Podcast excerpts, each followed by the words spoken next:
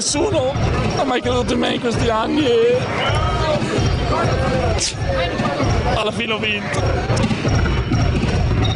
Backdoor Podcast, tutto quello che c'è dietro al basket solo su basketissimo.com. Amici di Backdoor Podcast, benvenuti, questa è l'82esima puntata del programma. Ci avviciniamo ormai all'estate, ma noi siamo sempre qui www.basketissimo.com. Al microfono ovviamente Simone Mazzola e dall'altra parte del microfono, come sempre, un ospite che ci racconterà una storia di pallacanestro. Andremo sempre in fondo a questa storia con curiosità, aneddoti aneddoti,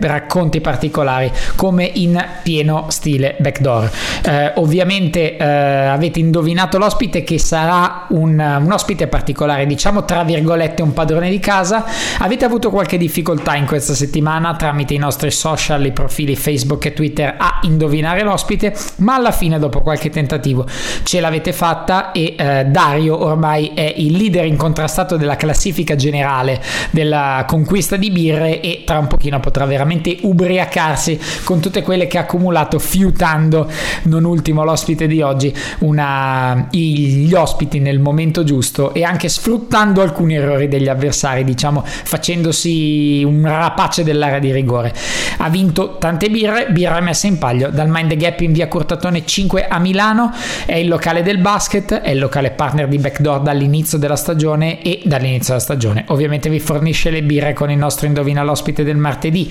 Ora arriva l'estate e siamo vicini alla chiusura anche del Mind Gap. E quale miglior modo per onorare l'arrivo della, dell'estate, ma soprattutto per lasciare, senza lasciare tracce, diciamo, di alcol o di birra, hanno istituito il, l'evento Svuota Fusti il 2 e il 3 agosto. Avrete la possibilità diciamo a cavallo tra il 2 dal 2 fino alla mattina inoltrata del 3 avrete la possibilità di degustare tutte le birre del Mind the Gap con la media che costa 3 euro e la piccola 5 quindi un'incitazione a bere molto molta birra che è il cavallo di battaglia principale del, del Mind the Gap e svuotare tutti i fusti, far andare via Teo che chiuderà il locale prima delle vacanze senza un goccio di birra. Ovviamente è fine esaurimento scorte, ovviamente è la, l'evento uh, dell'estate di, del Mind Gap, Mind Gap in via Cortatone 5, avete tutti gli elementi per andare,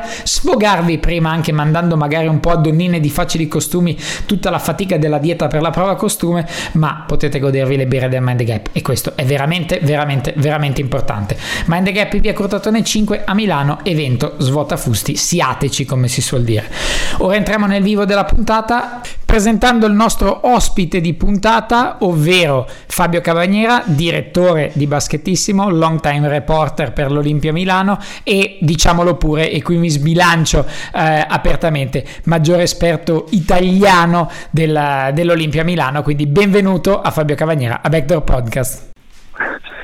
Ciao Simone, grazie.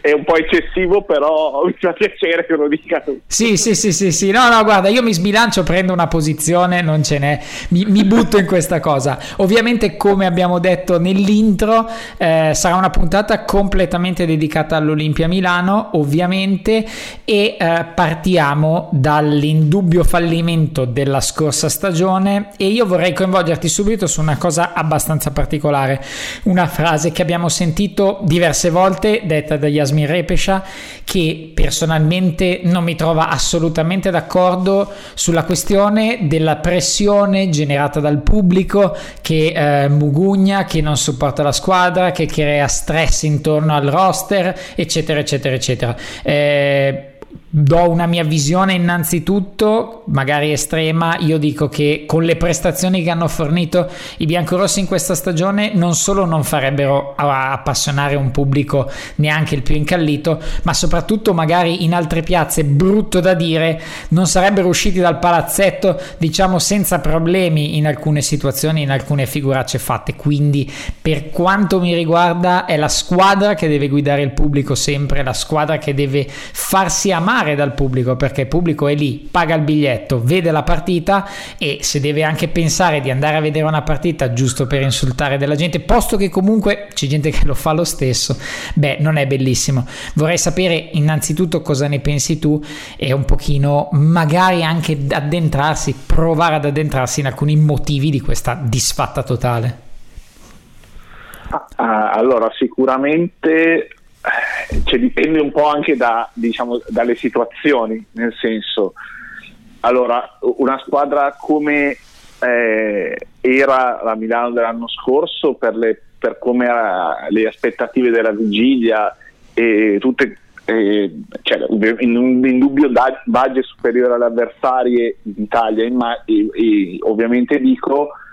eh, sicuramente doveva essere più la squadra a trascinare il pubblico che viceversa. I, in altre situazioni in cui magari una squadra di livello inferiore riesce in, qual- in, uh, in qualche modo ad arrivare a un certo livello, eh, eh, ovviamente è un po' diverso perché comunque eh, magari nei momenti di difficoltà è importante che possa essere proprio il pubblico a dare quello, quello slancio in più eh, o magari quel coraggio diciamo, che la squadra ha, ha, ha, mostrato nel resto delle partite in proprio. No? Ovviamente se la squadra invece è la grande favorita è ovvio che l'unica cosa che, che può rendere felice il pubblico sono le vittorie che, che indubbiamente non sono arrivate nonostante alla fine è vero, è stata vinta la Coppa Italia, è stata vinta la Supercoppa, ma gli obiettivi veri e più importanti della stagione, quelli su cui si, ci si giocava la stagione, sono andati malissimo perché l'ultimo posto in Eurolega, la, la, addirittura l'eliminazione in semifinale, quindi senza neanche arrivare in finale eh, dei, dei playoff, sono ovviamente due risultati eh, decisamente inferiori alle aspettative in cui, in cui soprattutto in Italia si pensava eh, che si giocasse solo per il secondo posto, cosa che in stagione regolare tutto sommato poter, è stata anche vera, però al momento diciamo, della verità eh, no, è stato esattamente il contrario. Sulla questione del pubblico, cioè io personalmente sono d'accordo con te, anzi cioè, devo dire che secondo me il pubblico rispetto anche in altri anni a, a Milano, secondo me si è comportato più che bene rispetto a, ai risultati e a quello che eh, è successo in campo. Sì, è, è, vero, delle volte c'è stato qualche fischio nei confronti del giocatore, così, però in, di fronte a determinate prestazioni ci sta anche che il pubblico si possa innervosire e, e, magari prendersela con quel giocatore, anche se poi alla fine eh, a me è sembrata più, tra virgolette, una, una scusa per togliersi la responsabilità, perché comunque non ho mai sentito un giocatore dire eh, il, il, pubblico ci ha, dato, responsa- eh, ci ha to- dato, delle responsabilità eccessive, così è sempre stato solo Repeso. Di conseguenza è vero, cioè, sono d'accordo che ad esempio, cioè, per fare un esempio così cioè, pratico, secondo me Calnietis in alcuni momenti mi ha risentito del fatto che magari quando veniva sostituito o quando ha fatto un passaggio in tribuna il pubblico diciamo, l'ha fatto notare. Però penso che sia anche inevitabile che un pubblico, a maggior ragione appunto in una squadra che sulla carta doveva vincere a mani basse in campionato e, e, non, e fare una figura decisamente migliore in Eurolega. Tu hai fatto un esempio eh, abbastanza calzante di Calnietis e ovviamente eh, sì, sicur- anzi diciamo sicuramente la sua condizione fisica non era al top, probabilmente è un agonista, eh, è un giocatore, un competitor comunque, magari con meno talento singolo di altri, anche se a livello di passatori in Europa bisogna trovarne di quel livello e eh, non ce n'è tantissimi. Eh, chiaramente però ci si aspetterebbe comunque in una situazione del genere che dei giocatori di pedigree come sicuramente Calnietti sé, ma come tanti altri della, della, squadra che ha giocato l'anno scorso, mi viene in mente Hickman, che magari non ha sofferto eh, emotivamente questa cosa, però ovviamente ha sofferto un'involuzione e tra l'altro, visto che ho nominato Hickman, lo voglio vedere a Bamberg adesso, vedere se riuscirà a rinascere, ma aperta e chiusa parentesi. Eh, ovviamente i giocatori possono anche risentirne, ma deve finire lì. Credo che altresì debbano essere messi nelle condizioni migliori per poter rendere. Poi c'è stata la scusa del pubblico, c'è stata la scusa delle condizioni fisiche che effettivamente in alcuni casi hanno influito, però eh, io ritengo comunque che una sconfitta 4 a 1 contro Trento nei modi in cui è stata prodotta non è scusabile né dal pubblico né dalle condizioni fisiche di alcuni singoli né da niente se non un'ammissione di colpa che, come dicevi giustamente tu, in molti casi non c'è stata e si fa fatica anche a capire perché, perché ovviamente un conto è tutelare il roster, tutelare i propri giocatori, cosa che poi si predica bene e si razzola male in molte situazioni, soprattutto l'anno scorso. Però un conto è ammettere le proprie colpe che è la base di un onesto rapporto di lavoro o semplicemente di rapporto tra squadra, allenatore, dirigenza e pubblico. Sì, sì, no, cioè, senza dubbio. Cioè, io ritornando un secondo sul discorso Cagnetis che non mi sembra tra l'altro giusto colpevolizzare lui per certo. la stagione scorsa anche perché eh, sicuramente è stato davvero per lui un anno molto sfortunato dal punto di vista fisico non è, cioè, non è mai riuscito a trovare la giusta condizione cosa che invece l'anno prima che invece era riuscito a trovarla era stato a mio parere l'MVP de, de, de, della finale eh, del 2016, anche se poi non fu dato a lui. Eh, quindi eh, sul, sul, sul, discorso Calnietis, diciamo adesso vediamo se davvero come potrebbe essere resterà a Milano. Secondo me cioè, ci sono le possibilità che lui una, se riesce ad avere una condizione fisica adeguata sia un'arma importante per la prossima stagione. Sul discorso della, de, delle scuse, diciamo, si, è già detto un po' tutto, cioè, nel senso, cioè, anch'io personalmente mi aspettavo qualche ammissione di colpa maggiore, non c'è stata, finita lì, credo che a grandi linee forse se si aspettava qualcosa del genere anche la, la società, anche se non ho diciamo, delle, delle eh, dei rapporti diciamo, in questo momento diretti su questa questione. Però diciamo, vedendo un attimo anche come è, è, gest- è, stata gestita alla fine del rapporto, che tra l'altro non c'è ancora stata ufficialmente, perché certo. non, è, no, non è stata ancora mi fa pensare che diciamo, non sia piaciuto molto diciamo, come è stata gestita la parte finale di stagione, mettiamola così. E ora, ovviamente, come tanto spesso è capitato negli ultimi anni, eh, dopo un fallimento si archivia un capitolo, ne si apre uno nuovo e eh, diciamo che si apre sotto buoni auspici perché ritengo a bocce ferme e credo che ogni cosa vada valutata prima di eh, poi vedere i risultati che poi possono essere inflazionati da tante cose io credo che la, l'Olimpia in, questo, in quest'annata, in questa off season si sia mossa in maniera molto intelligente, abbia, eh, penso, alla luce proprio dei tipi di giocatori comprati, fatto tesoro della disastrosa situazione di Eurolega soprattutto e anche poi in campionato che è sfociata nell'eliminazione cambiando un pochino eh, l'assetto una squadra, sarà una squadra molto più atletica molto più dinamica con molti più punti nelle mani ma non nel senso generale del termine quanto con magari più giocatori in grado di portare dei punti o perlomeno creare perché un po' l'anno scorso l'handicap totale è stato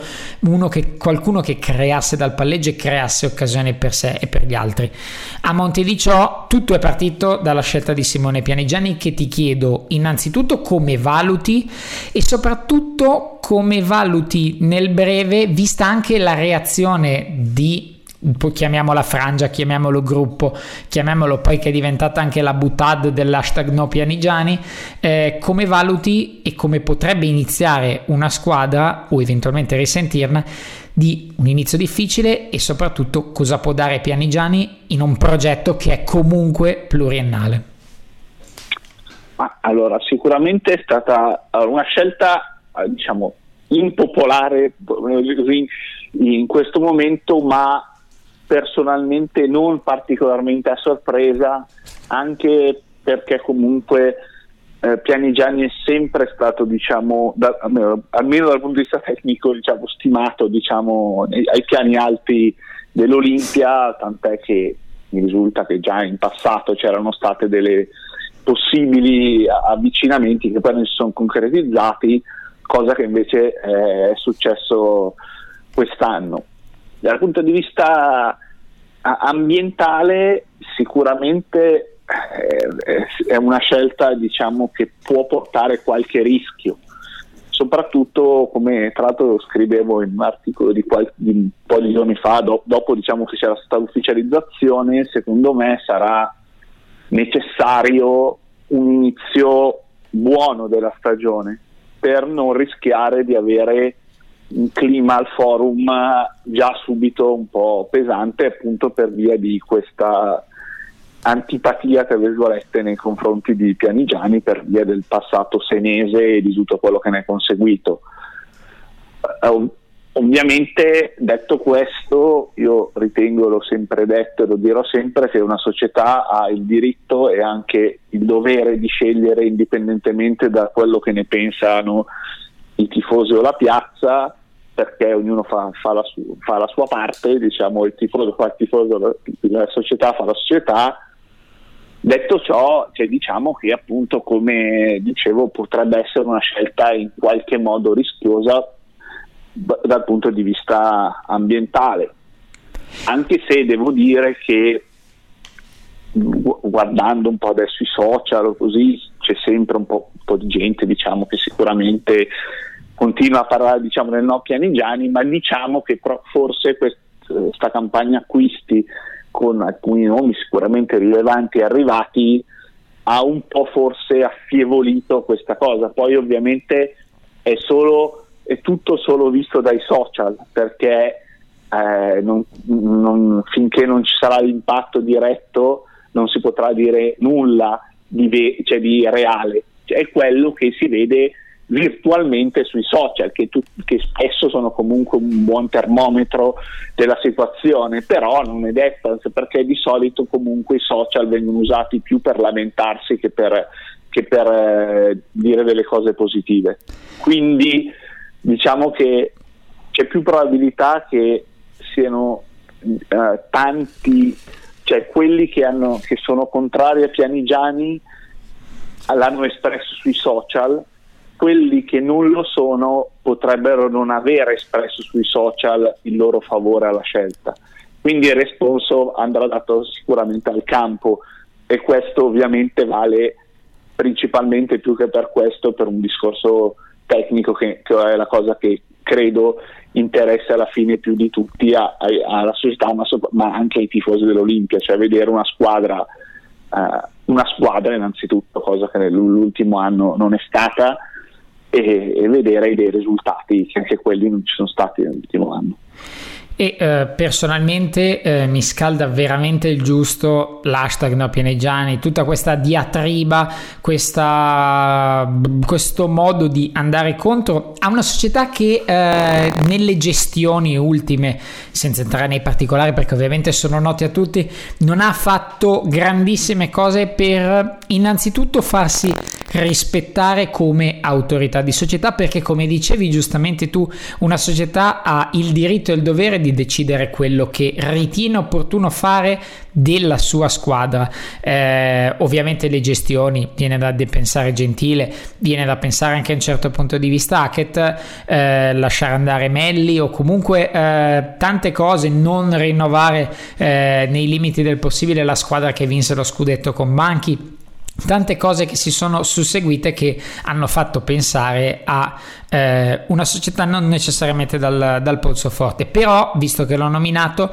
Daniel Hackett era stato forse ancora peggio dal punto di vista relazionale diciamo così eh, quando arrivò a Milano a dicembre perché aveva rifiutato inizialmente noi l'abbiamo avuto ospite e aveva scelto Siena in luogo di Milano quando lo fecero diventare centro del progetto. L'anno dopo Milano tornò alla casa carica e lui rifiutò e volle rimanere ancora a Siena fino a quando sostanzialmente non, si, non fu obbligato dalle circostanze ad andarsene. Arrivò a Milano, molti storsero il naso, poi alla fine Hackett era diventato comunque l'idolo, un protagonista di, dello, dello scudetto riportato e, come abbiamo visto molto, molto bene insieme, è tornato da avversario con l'Olympiakos e il pubblico gridava Daniel Hackett. Quindi i presupposti, se vogliamo, con lui erano ancora più difficili dal punto di vista relazionale. Poi secondo me tanto lo sfogo di adesso no Pianigiani, se Pianigiani dovesse vincere lo scudetto l'anno prossimo, la Coppa Italia e arrivare ai playoff di Eurolega, Pianigiani è il miglior allenatore del mondo e quindi proprio per questo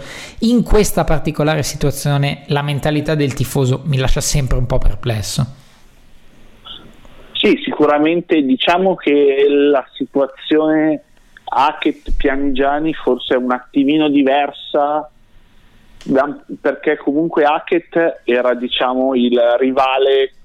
sportivo, diciamo, adesso diciamo, facendo un, es- un, excursus breve calcistico, eh, possiamo paragonarlo a Bonucci, a, a, a, al Milan dalla Juve, mettiaamola così. Mm.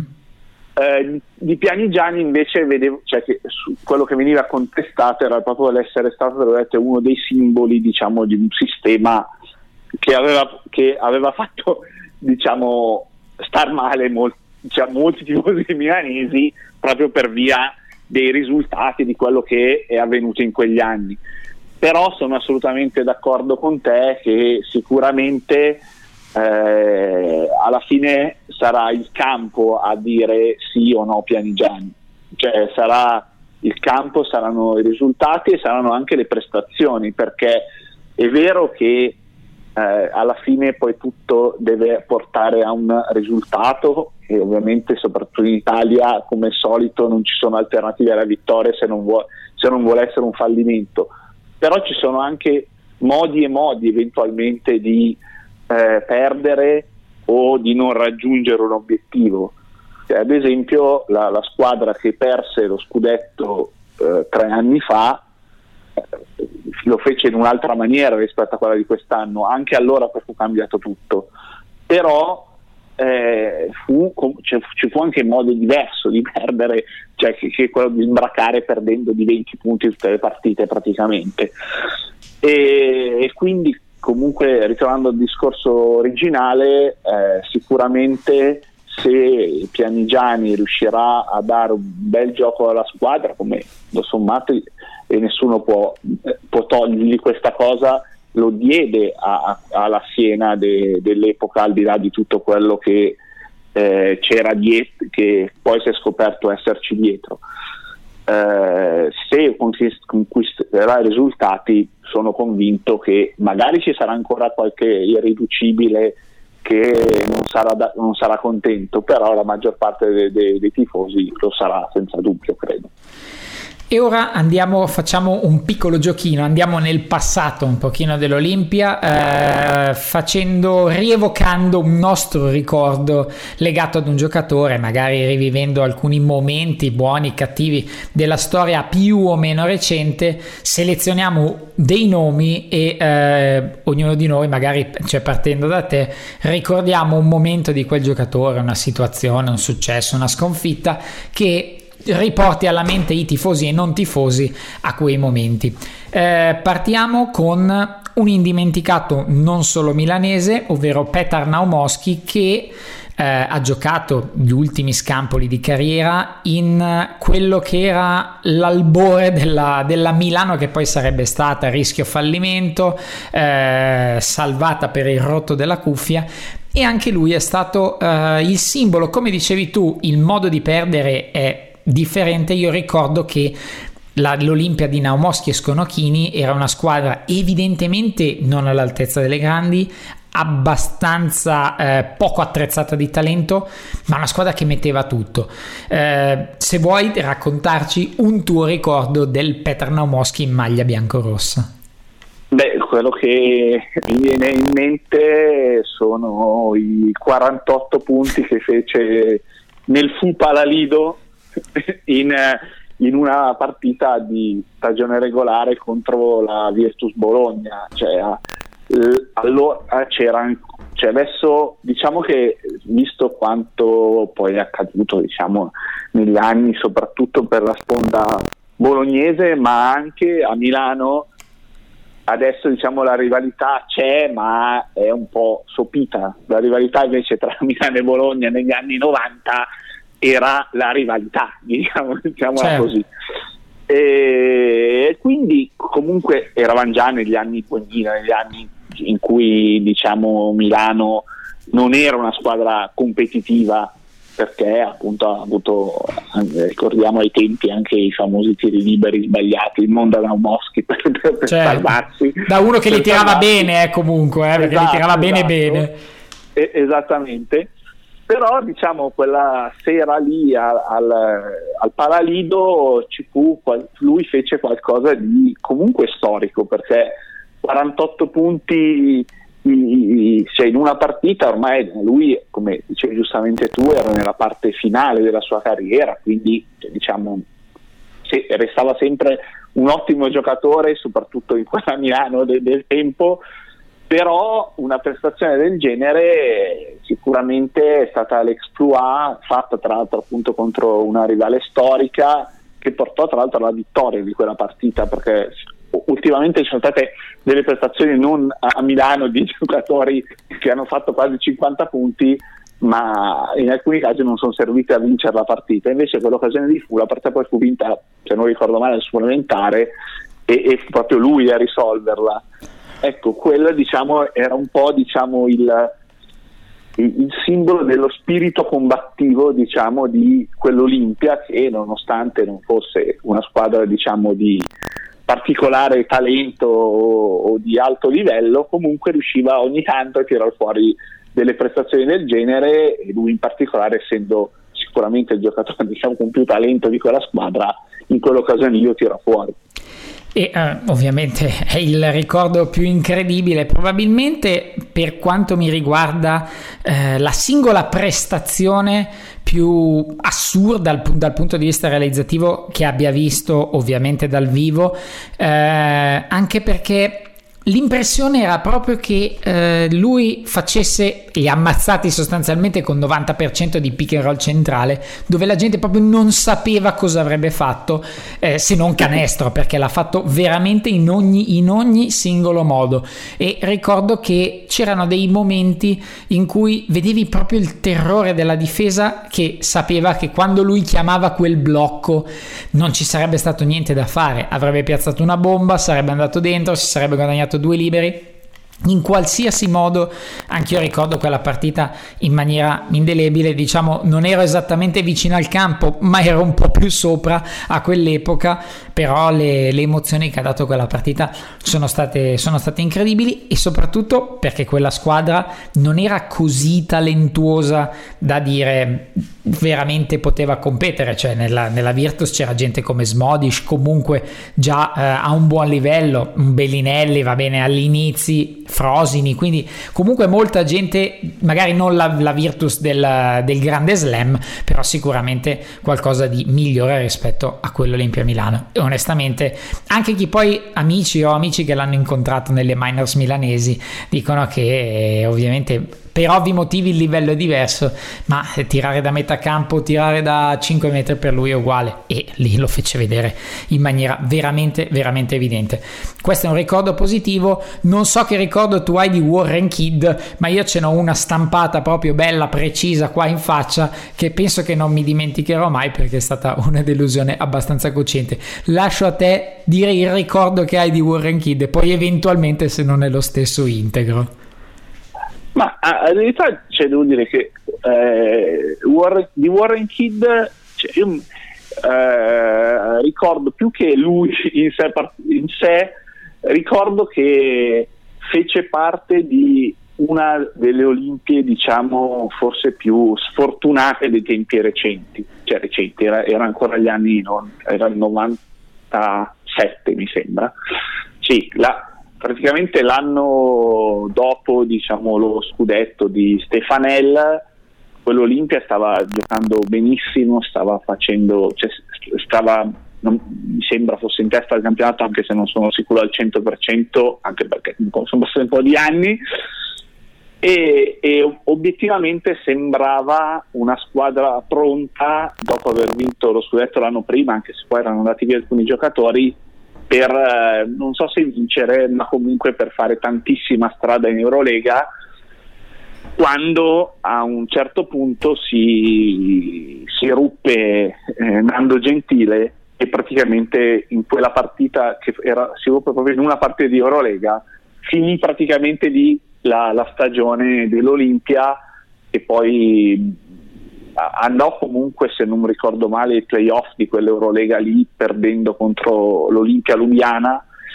e, e, poi invece in campionato venne eliminata ai playoff abbastanza in fretta, però diciamo che quella, quella squadra lì insieme a, a quella di qualche anno prima di quando si infortunò Antonio Davis, ritengo due delle Olimpie più sfortunate della storia recente, obiettivamente più indietro non so tanto andare proprio per motivi anagrafici, però eh, diciamo che mi ricordo queste due, queste due squadre che non hanno vinto principalmente per motivi extra cestistici, anche se in effetti gli infortuni fanno parte del gioco, ecco, mettiamola così. Io vado con un ricordo del 2003, ovviamente una partita, una serie di playoff in realtà tra Milano e Varese, eh, in cui lui fu eh, veramente il disastro perfetto. Mi ricordo che sbagliò dei liberi nel finale in una partita finita 60-59, quindi ovviamente il talento era quello che era da una parte e dall'altra, i punti bassissimi, eh, la partita non necessariamente bella. Lui fe- sbagliò forse tre liberi su quattro, non mi ricordo, una roba del genere e, eh, e, poi sull'ultimo possesso per Varese che doveva segnare per pareggiare barra vincere parte il tiro la palla sostanzialmente gli arriva quasi in mano lui la smanaccia fuori esattamente nelle mani di Rasti Larue che spara la tripla Varese segna, vince e passa il turno. Io mi ricordo nell'allora filovia 90-91 per tornare a casa ho sentito degli improperi di qualsiasi tipo perché effettivamente quel rimbalzo grida ancora vendetta. Io ho ben scanditi quei momenti in testa e mi ricordo che quel, praticamente quel rimbalzo era quasi suo e l'ha smanacciato. Poi sfiga ha voluto che l'avesse mandato in mano a Rasti Larup che era lì e ha segnato il tiro a tre punti. Ma quella fu una delle sequenze più disastrose che, che un lungo abbia mai fatto nella, nella carriera Olimpia. E mi ricordo che segnò anche probabilmente un punto solo in tutta la partita dove ancora Naumoschi era il leader che faceva i, i classici bambini con i baffi. Ma quella, quel momento è stato veramente veramente difficile. Ora passiamo magari a dei ricordi decisamente più belli e eh, un Sasha Djordjevic ce n'è tantissimi, quindi possiamo stare sull'era recente, ma ce n'è veramente tantissimi, cioè è un rigore a porta vuota, mettiamola così. Beh, potremmo fare una trasmissione intera, esatto, eh, eh, forse anche di più. Ma io il, il lampo che ho di, di Djordjevic, ce ne sono tantissimi, è la, la corsa sui cornicioni dei, dei, tabelloni pubblicitari al forum di Assago nel giorno della vittoria della Coppa Corac, non, non mi, mi, sfugge l'anno, ma negli anni 90, e quella diciamo è un, un'immagine diciamo, che mi resterà sempre impressa così come se vogliamo tirare fuori altri, altri ricordi, diciamo ovviamente in maglia Olimpia, quella gara 5 a Treviso eh, nelle semifinali dell'anno di Lardo in panchina fu qualcosa di, di straordinario perché a differenza della Coppa Corac degli anni 90 che dove Milano comunque vinse contro Roma in finale ed era comunque favorita, sicuramente non lo era in quella gara 5, in quella serie in generale e lui fece,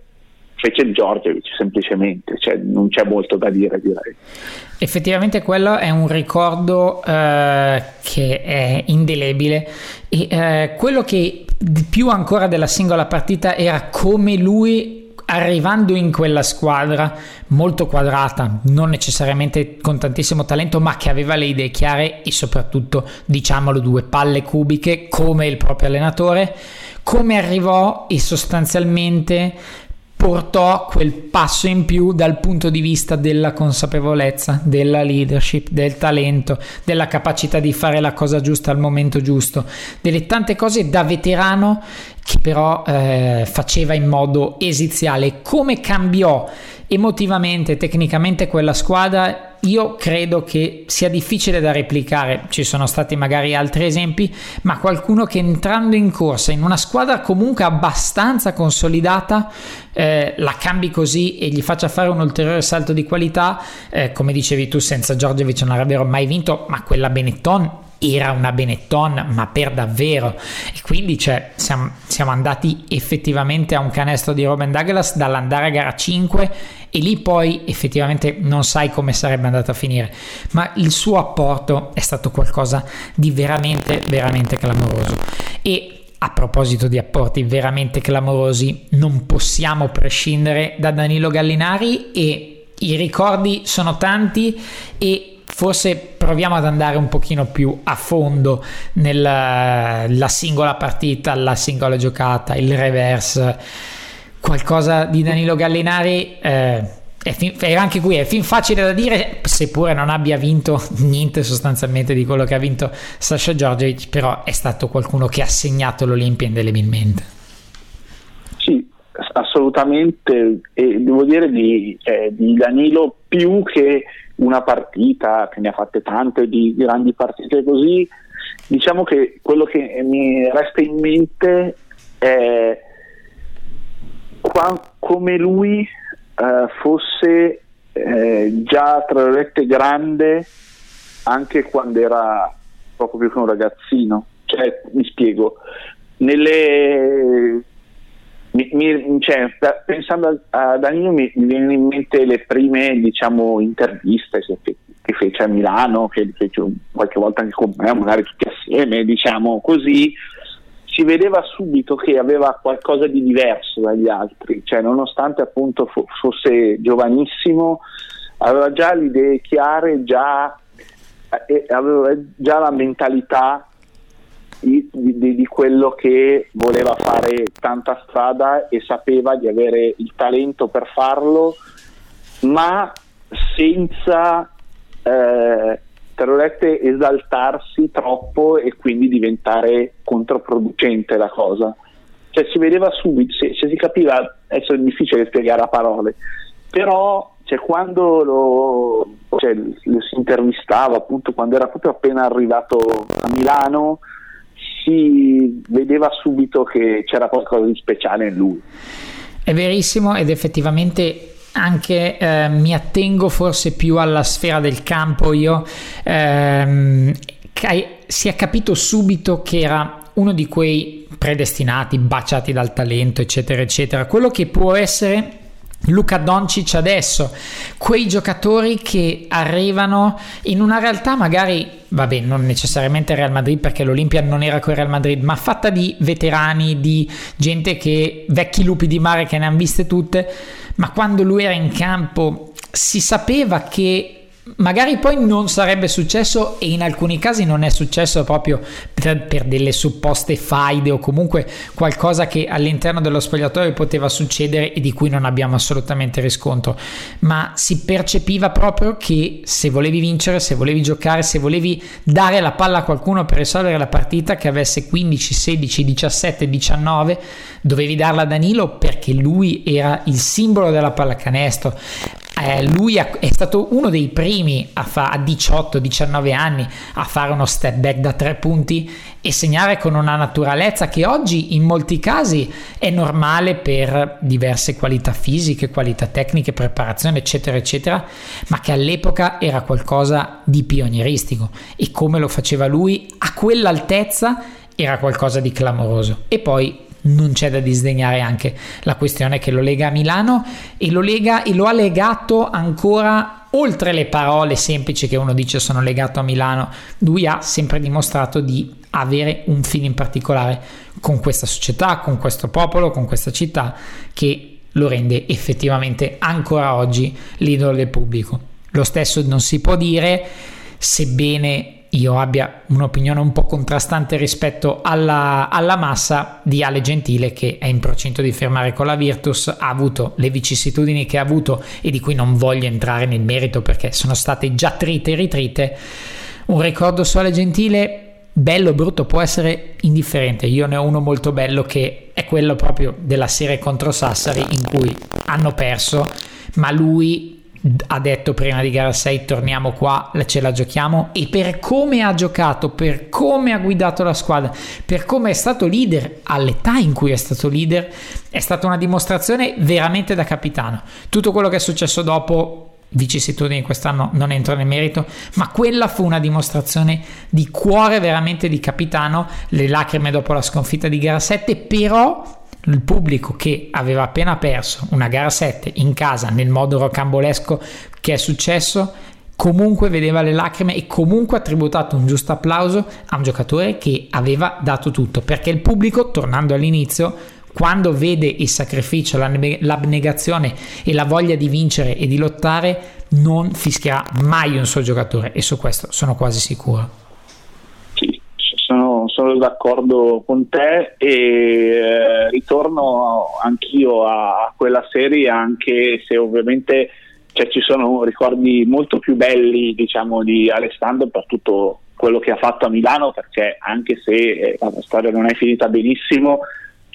non bisogna dimenticarsi di quello che ha fatto a Milano e, e per l'Olimpia perché comunque cioè, diciamo che lo, lo, lo scudetto del, del, 2014 in particolare, ma anche quello dell'anno scorso, cioè del 2016, ci hanno molto di Alessandro Gentile, mettiamola così. Però diciamo appunto, se, tornando a un ricordo eh, specifico, volevo anche tornare a, a, quella, a quella serie lì, ma io volevo appunto tornare a quella gara 7, a quelle lacrime che devo dire obiettivamente cioè, cioè, quest'anno alla sconfitta a parte in qualcuno così non ho visto diciamo in quelli diciamo, che, che, hanno certo. perso diciamo così e, e diciamo anche quello c'è questa c'è, racconto un episodio diciamo del dopo partita diciamo lui anche se uh, faceva interviste non era uno che amava in maniera clamorosa fermarsi e parlare. Quella sera lì, dopo la partita, ovviamente dopo un po' di tempo che lui era rimasto chiuso nello spogliatoio, un po' per eh, diciamo, questa tristezza che poi ovviamente non poteva essere pulita in pochi minuti, ma almeno, in, eh, almeno eh, il, il, top diciamo, di, questa, di questa delusione eh, è uscito dallo spogliatoio ed è stato l'unico, se non ricordo male, a fermarsi, a parlare, è vero che era il capitano, è vero che aveva diciamo, quella responsabilità anche, però a, a fermarsi, a parlare e comunque a non a dire la classica frase di circostanza ci spiace, abbiamo sbagliato, abbiamo perso così, ma a, a, cioè, spiegando, dicendo, dando dei motivi, dando diciamo delle,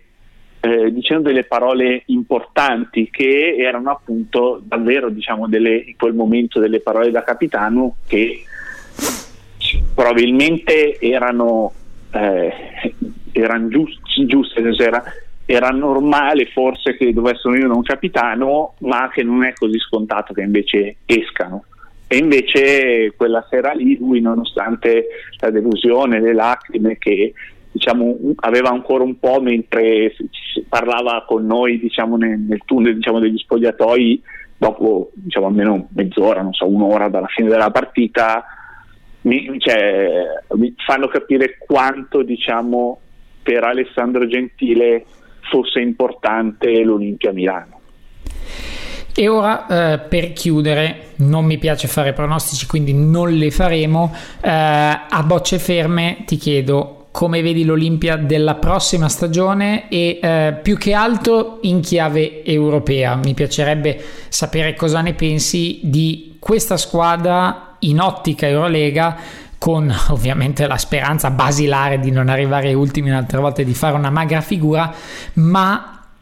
quanto ci potrà essere di rivalsa. Non credo perché ovviamente il gruppo cambia e a parte gli italiani diventa difficile una questione di vendetta sportiva tra virgolette. Però sembra come si pensava anche l'anno scorso poi sconfessati che questa squadra possa perlomeno competere e dire la propria nella massima competizione europea fatto tesoro di una disastrosa stagione scorsa. Allora io dico che eh, la squadra per eh come è nata sicuramente rispetto all'anno scorso è una squadra che ha molto più talento perché semplicemente guardando Gaudelok, eh, Theodor e anche Mizzo che sicuramente è un giocatore di talento ha sicuramente talento, ha sicuramente più eh, atletismo, fisicità vicino a canestro con uh, Young, con uh, Jefferson per, eh, però è anche una squadra che come diciamo però è quasi inevitabile considerando diciamo soprattutto ovviamente per l'Eurolega il budget diciamo differente rispetto ai vari Sesca, Real Madrid, Fenerbahce, queste squadre qua è, è fatta anche di tante scommesse. Io personalmente diciamo le due diciamo, principali che vedo sono la convivenza tra Theodor e Gaudelok, ma non nel senso diciamo che i due ci, ci stanno antipatici, anzi no, eh, anzi eh, semplicemente diciamo sono due giocatori che, eh, a cui piace avere diciamo, il pallone in mano nei momenti caldi infatti entrambi hanno, avuto, hanno segnato più volte diciamo, i loro, le loro carriere dei tiri decisivi e quindi se si riuscirà a creare il giusto equilibrio tra i due sicuramente sarà già una buona parte del lavoro per, per mandare per avere una stagione positiva anche in Europa. L'altra diciamo, scommessa che l'ha chiamata così proprio anche il presidente Proli è Young Ovviamente se Young è quello pre-infortunio è un crack, è un giocatore che sicuramente può, è, può, è uno dei migliori lunghi diciamo, di Eurolega. Se invece viceversa non riesce a ritornare a quei livelli e ha, de, ha, e ha delle difficoltà importanti, ovviamente con il solo Tarzeschi alle spalle allora sì, allora Milano potrà soffrire molto. Diciamo che eh, dipende molto da quello. Diciamo, l'anno scorso sono state fatte tre scommesse, sono state tra perse tutte e tre, cioè Hickman, Draghi e Radulica. Quest'anno ne sono state fatte forse qualcuna, cioè in meno o, o, o, o volendo vedere con giocatori che se, se viene vinta la scommessa è più probabile che la squadra possa essere veramente forte anche a livello europeo. Però tutto dipende diciamo, da quello, dipende da come si riuscirà poi a trovare eh, la chimica. In questo momento mm, non, non, mi sento di dire sulla carta se per dire Milano è del playoff Eurolega o no.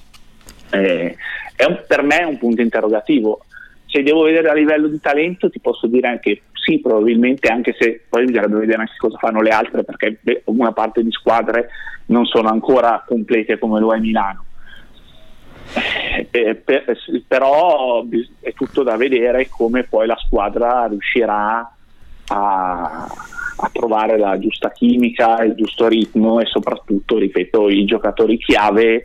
se riusciranno a convivere tra loro e a, e a trovare eh, il, il, ognuno il loro spazio, allora cioè, secondo me questa squadra può, diciamo che potrebbe ripercorrere le, eh, le gesta della squadra del 2014, diciamo, mettiamola così. Se invece no, non, lo, non, li trova, invece il rischio è che magari non come l'anno scorso perché comunque individualmente secondo me sono più forti, quindi magari riescono comunque a, a turno a trovare magari da partire da 30 punti e quindi magari a fartene vincere qualcuno in più. Però nel complesso non basta ovviamente una cosa del genere. Sono d'accordo e eh, la scommessa Young è la chiave di tutto e il timore che sia uno Sean James 2.0 è effettivamente lì e aleggia su tutti noi, ma vedremo cosa sarà. Io ti ringrazio molto della tua analisi, della tua, del tuo fatto che abbiamo rivissuto con te soprattutto eh, alcuni momenti del passato dell'Olimpia, magari legati anche alle vittorie che sono quelle che un pochino mancano negli ultimi anni. Vabbè, dire che devono seguire Baschettissimo e l'Olimpia Milano già lo fanno, i nostri ascoltatori già lo fanno, quindi mi sembra effettivamente superfluo, sperando di poter poi raccontargli fino alla fine del campionato tutte le gesta dei nostri ragazzi. Ti ringrazio molto, ti auguro una buona estate e continuate ovviamente a seguirlo su Baschettissimo. Come detto, è fin facile. Grazie mille. Grazie a te e buona estate a tutti i lettori. Ringraziamo ancora Fabio Cavagniera, direttore responsabile di www.baschettissimo.com. Come avete potuto tranquillamente vedere, ampia eh, pagina dedicata all'Olimpia Milano, una puntata focalizzata sui biancorossi e che hanno in Fabio uno dei migliori esponenti migliori eh, fruitori dell'operato dell'Olimpia in, eh, in questi ultimi anni e che la seguite più da vicino anche con alcune trasferte molto importanti. Quindi ora sapete veramente tutto sul eh, recente passato della, dell'Olimpia Milano. Olimpia Milano che potete trovare con il suo merchandising da Racker Park Basketball Store in via Washington 82 a Milano. È il negozio del basket, anche lui come Mind the Gap, partner ufficiale di Backdoor dall'inizio della stagione. Eh, vi abbiamo già detto tutto, sapete tutto. Eh, quello, l'unica novità che c'è oltre agli sconti importantissimi e soprattutto soprattutto notevolissime a livello di quantità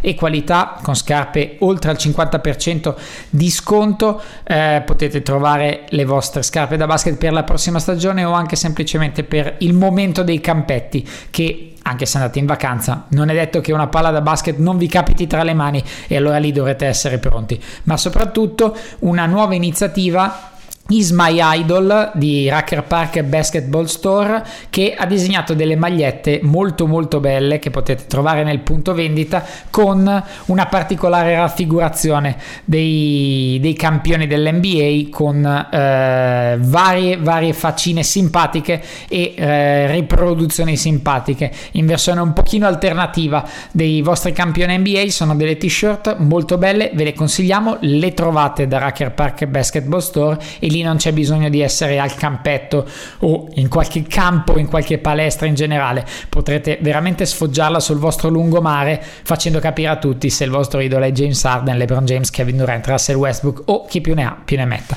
Quindi andate da Hacker Park Basketball Store, sono gli ultimi momenti in cui potete sfruttare il negozio, gli sconti e le magliette. Beh, direi che siamo veramente a posto così. Siamo a posto così anche per questa puntata, una delle ultime di questa stagione di uh, Backdoor Backdoor Podcast che volge al termine, io rinnovo ancora i ringraziamenti a tutti voi che ci seguite costantemente, siete sempre di più ogni puntata e che apprezzate il nostro programma, ne parlate con i vostri amici, lo condividete. Per noi è molto molto importante un retweet, una condivisione di una puntata che vi è piaciuta, per noi è assai importante. Ovviamente fate ascoltare e fate proseliti ancora di più per Backdoor anche sotto l'ombrellone. Ora è davvero tutto, io vi ringrazio tantissimo dell'ascolto, vi auguro una buona settimana in attesa della prossima puntata. Godetevi questa, godetevi l'archivio, godetevi tutto quello che riguarda Backdoor Podcast. Un saluto e un abbraccio da Simone Mazzola. Sala.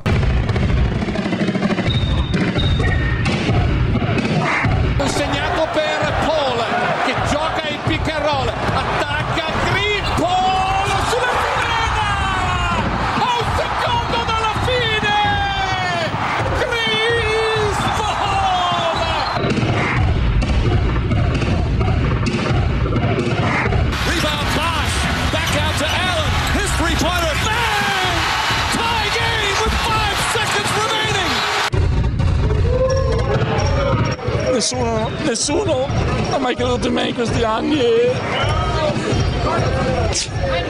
alla fine ho vinto. Backdoor Podcast, tutto quello che c'è dietro al basket solo su basketissimo.com.